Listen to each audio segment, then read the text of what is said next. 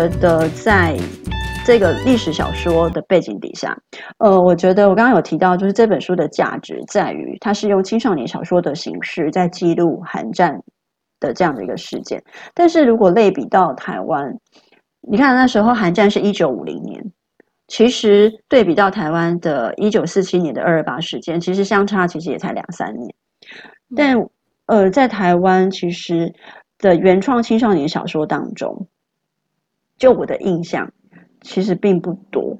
所以我想问仁雅的是，你你觉得你有看过类似像这样的题材吗？或者是说，就我们呃，其实，在看一些历史小说的时候，我们可以看到，不管是德国也好，或日本，其实他们都还蛮，就是能够呃准准备很周全，用文学的形式去面对这样子的一个历史的无形伤痕。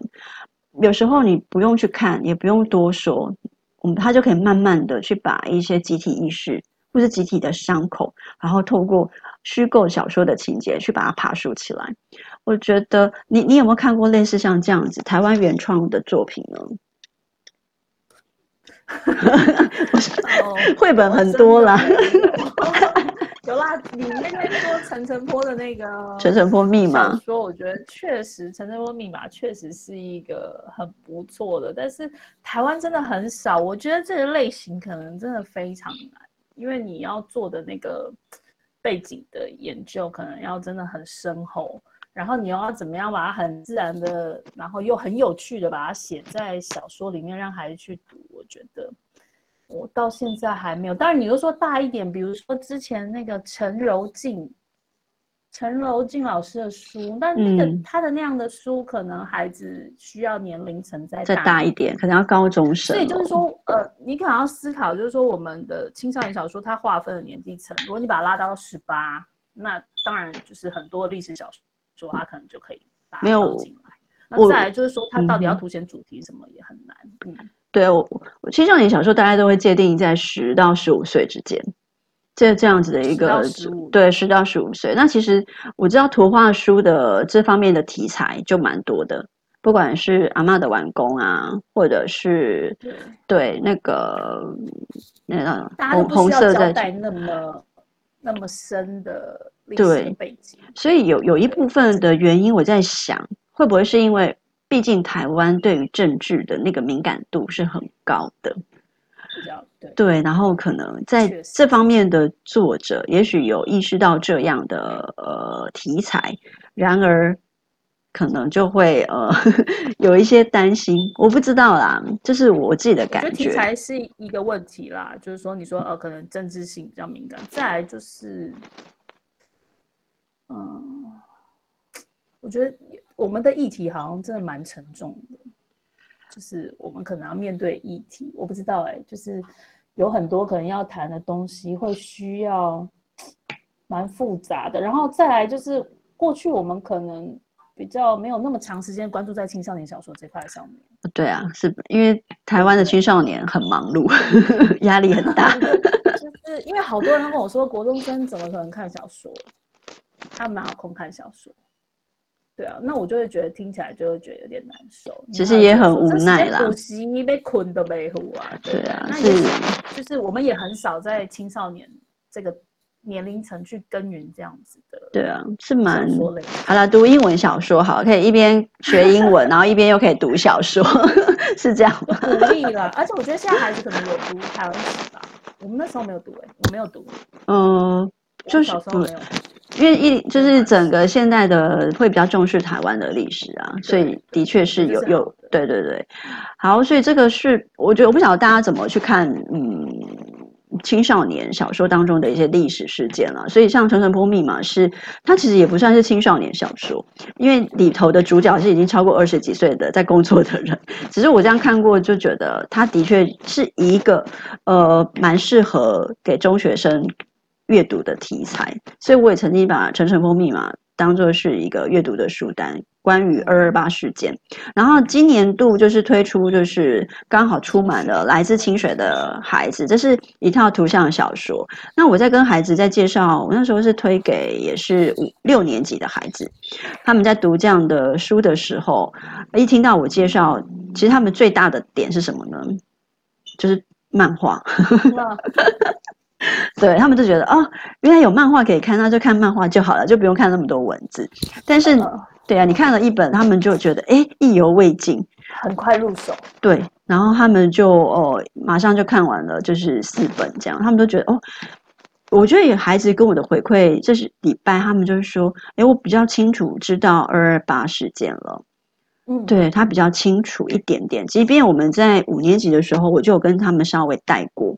因为每一年都一定会遇到二二八，所以我觉得在五年级的时候我会稍微带一下，然后六年级就给他们一些文本去看，他们就给我的感觉是，他就可以把以前所听到的东西，慢慢的再用自己的蓝图把它勾勒出来，所以他整个脉络就非常的清楚，他会觉得说，哎，我好像比较清楚了，那我觉得这样子就 OK 啦。对啊，就是如果说照这个状态，就是一直开始有人在耕耘这一块，我觉得这个就是会是被，就是说被关注了。然后我还希望这个年龄层的孩子是可以看到这些东西。嗯、对，而且你知道，可能叫相辅相。这个这个年龄的孩子，他们其实大部分对于哪一个段落非常有感，你知道吗？就是对于呃蔡坤老师，他就在呃警察局突然就被抓走的那一段，嗯，他就说突然对他们很困惑，他们就觉得说为什么？对啊，这就是当代，对那个时候就是这样。博物馆，我也会觉得他们有一些被抓的理由，不要很莫名其妙，很困惑。对对对，所以他们就说为什么这样子也要被抓？所以一样的啊，我觉得在回到我们的《离家之路》这本书，你他在他虽然对北韩的一些呃政治的权威的样子没有。呃，表现得很清楚，可是他会透过，因为素拉他有时候会从现代的呃逃难的历程，再回顾一些过往的小时候的回忆，也就是他在北韩的一些回忆，他其实就会多多少少提到北韩的一些权威的呃一些事件，嘿，一些事件，所以多多少少，比如说他有提到那个他们的那个那么叫什么总理嘛，就是他们的总统的肖像。嗯，对，就是到处都有肖像，到处都有照擦，对每天擦干净，然后还要挂证。然后我觉得最不能理解，就同样也是困惑。我觉得这是文化差异，但是你去了解，你就会觉得说，他其实是一步一步在洗脑他们。比如说，不能挂歪，对，要正正。如果你挂歪的话，小孩是可以去举报你的爸妈，然后让你的爸妈就是被处罚，那你有糖吃。这是什么不合理的？就我要去，等于说他把人的那个感情其实都撕裂了。就是我们家庭的情感放在后面，但是我对于国家总理的对，对，对于国家对于总理的情感是摆在第一个顺位。对对对，然后我觉得这个很妙，这个真的很妙，就是你没有在那个处境里面，你真的很难理解。那像那个淑珍给我介绍那个我们最新，那讲更多，它里面就有在讲说。他们到底是怎么形塑这种北韩的这种集体意集体意识的权？对对于总理的这种崇敬，他们崇敬到什么样的程度？就是等于是造神运动啦。简单来讲，就是造神运动，而且造神还有两代耶，就是父他们父子之间。对对，我觉得他们很厉害。不过金正恩也很神啊，对，他每次要骑白马的时候也是很有趣。就他们，我觉得他们应该很理解群众心理。对，心理学学超好的。对，我我真的觉得是这样的，所以可以去看。那我现在在这里插一个题，就是最近我看了去年的一个纪录片，叫做《我来自平壤》，我想回北韩，在那个 Netflix 里面有。然后他就在讲说，那个女生她是因为生病去大陆，被骗去大陆治，去大陆治病，然后被骗了，就不能回来。然后后来她到了南韩，被送到南韩之后呢，她心心念念的就想要回北韩，不停的抗争啊，然后想尽办法，然后。想要自杀，或是想要逃走，然后去各个大使馆去。所以，我意思就是说，那个文化的差异，有时候我们看的是脱北者好像很开心要离开北韩，好像要控诉北韩很恐怖的，可是有人想要回去。所以现在有很多这种，你知道，有点像是不同视角的东西。其实我也蛮推荐大家去看，反倒你可以看到出为什么大家都很困惑，他为什么要回去？这件事情是很重要。我待在南韩有什么不好？但他觉得非常不好。嗯，我觉得那个不好，你也可以从刚刚我们讲的那个我们最幸福的那一本书他其实这六个脱北者到了南韩之后，其实他们什么都不是哎、欸，对，很痛苦啊，很痛苦。他们的我们超乎我们对，其实看起来我们以以前我真的会觉得说啊，就来到自由的民民主国家不是很好吗？然而他到了这样子的一个陌生的环境，其实他是从头来过。完全就像那种出生，呃，不要说出生，嗯，就是上小学的小孩开始，你就想东西都要自己，或者是说像移民到一个陌生的环境的国家一样，对，主要是那个价值观的差异实在太大，太大。你如果没有去看那个北韩，他们是怎么刑诉他们这些。呃，理就是呃文化背景就不太能理解为什么脱北者或者想要回去的，或是南北韩的差异会那么大。对，我觉得这个是可以去，我觉得这个部分比起小说这件事情还要更有趣，而且更真实一点。所以我觉得可以搭以搭配着看，就是虚构的可以看，然后真实的历史的也可以去看。对，报道文学也可以看，你可以就针对这个主题，你就可以更深入。那讲了这么久，就是我们提到的，就是北韩的。呃，脱北者来到了南韩，他可能会格格不入。对于家而言，到底哪里才是家？以故事当中的素拉来说，他从北韩的那一个家，其实虽然是生活的还可以哦，可是经过了整个逃难的历程之后，他总算还是回到，就是跟他的家人在一起。那么。还有就是他到了釜山，又在呃渡海到美国去。那整个家的定义，在这短短的从一九五零一直到一九五二，才两年，两年的时间，整个家的定义就有了很大很大的不同不同。那什么才是家？家其实这个字，它就是呃。屋顶，呃，就是一个家庭里面养了一只猪嘛，有没有？家不就是这样吗？对对对，对啊，就是家里面的就是猪。中文系是怎么了？没有，我都会这样解释这个家，有屋顶，然后有猪，对，就是家，因为猪就是等于就是一个食物的来源嘛。然后在树，我小孩还是说吃得饱的地方。对啊，对啊，就是吃得饱啊，然后就是可以。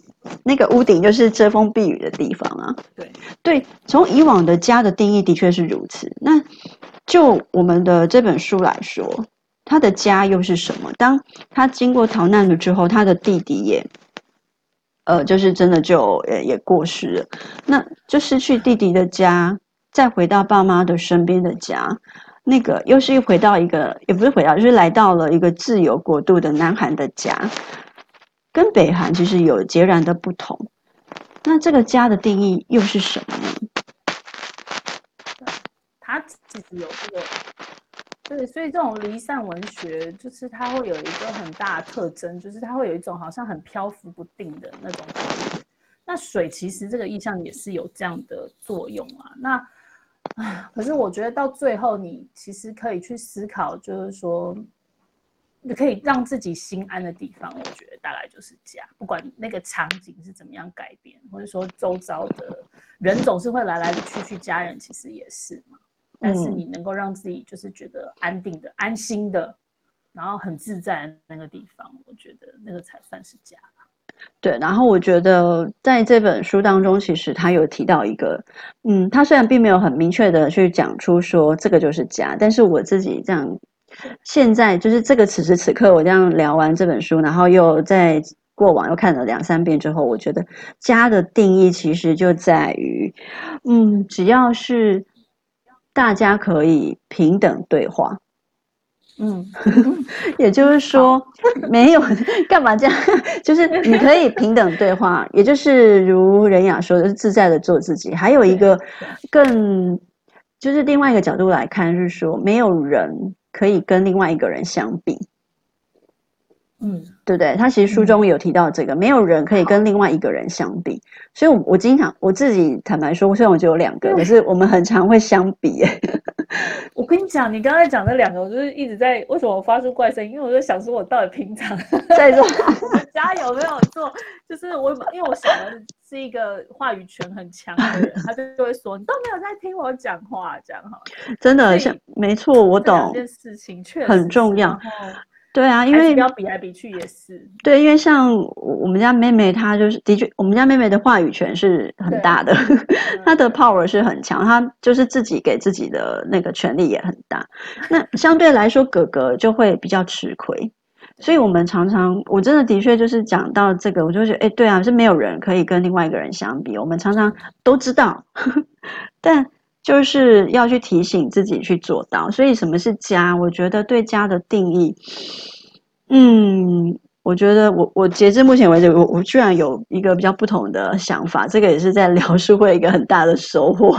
嗯、对，我我最近也在想的事情，然后。呃，因为我刚好在看那个赖佩霞老师的书，然后就觉得哇，童年的伤很多，你知道吗？尤其是伤都来自于 爸妈对的伤。然后我就想说，我觉得压力超大的，怎么会这样？谨言慎行。我懂，所以你知道那种童年受伤的书，我就不想，我都不大想看了，我就觉得好可怕。因为你就会觉得，天啊，在讲我吗？我就是这样哎、欸，我 就会有这种感觉。叫做什么？女儿都是吸收妈妈情绪长大。我那本书。连翻我都不敢翻，对，这种书我不会去买。打开来，然后就发现自己是一个不合格的妈妈。对，我觉得我们太容易对号入座了。来，我们再给自己一个那种精神食粮，就是女人真的那么渺小吗？没有，没有，没有。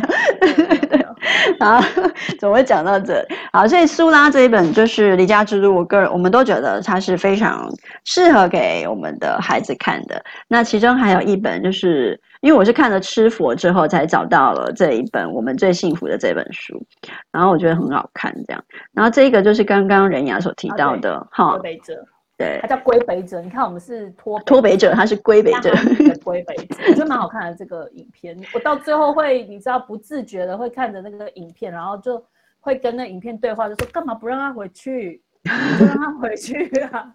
就是会觉得他，你知道，每个人，这就是又回到，就是说每个人其实他都有独特性。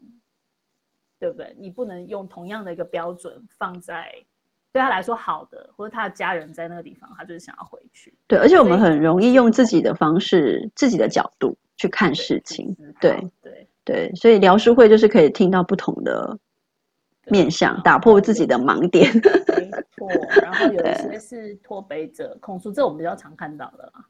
哎，我对那个敬爱的领袖，我就很有兴趣。这个应该是，是对对，有有有，蛮有趣的。他就是。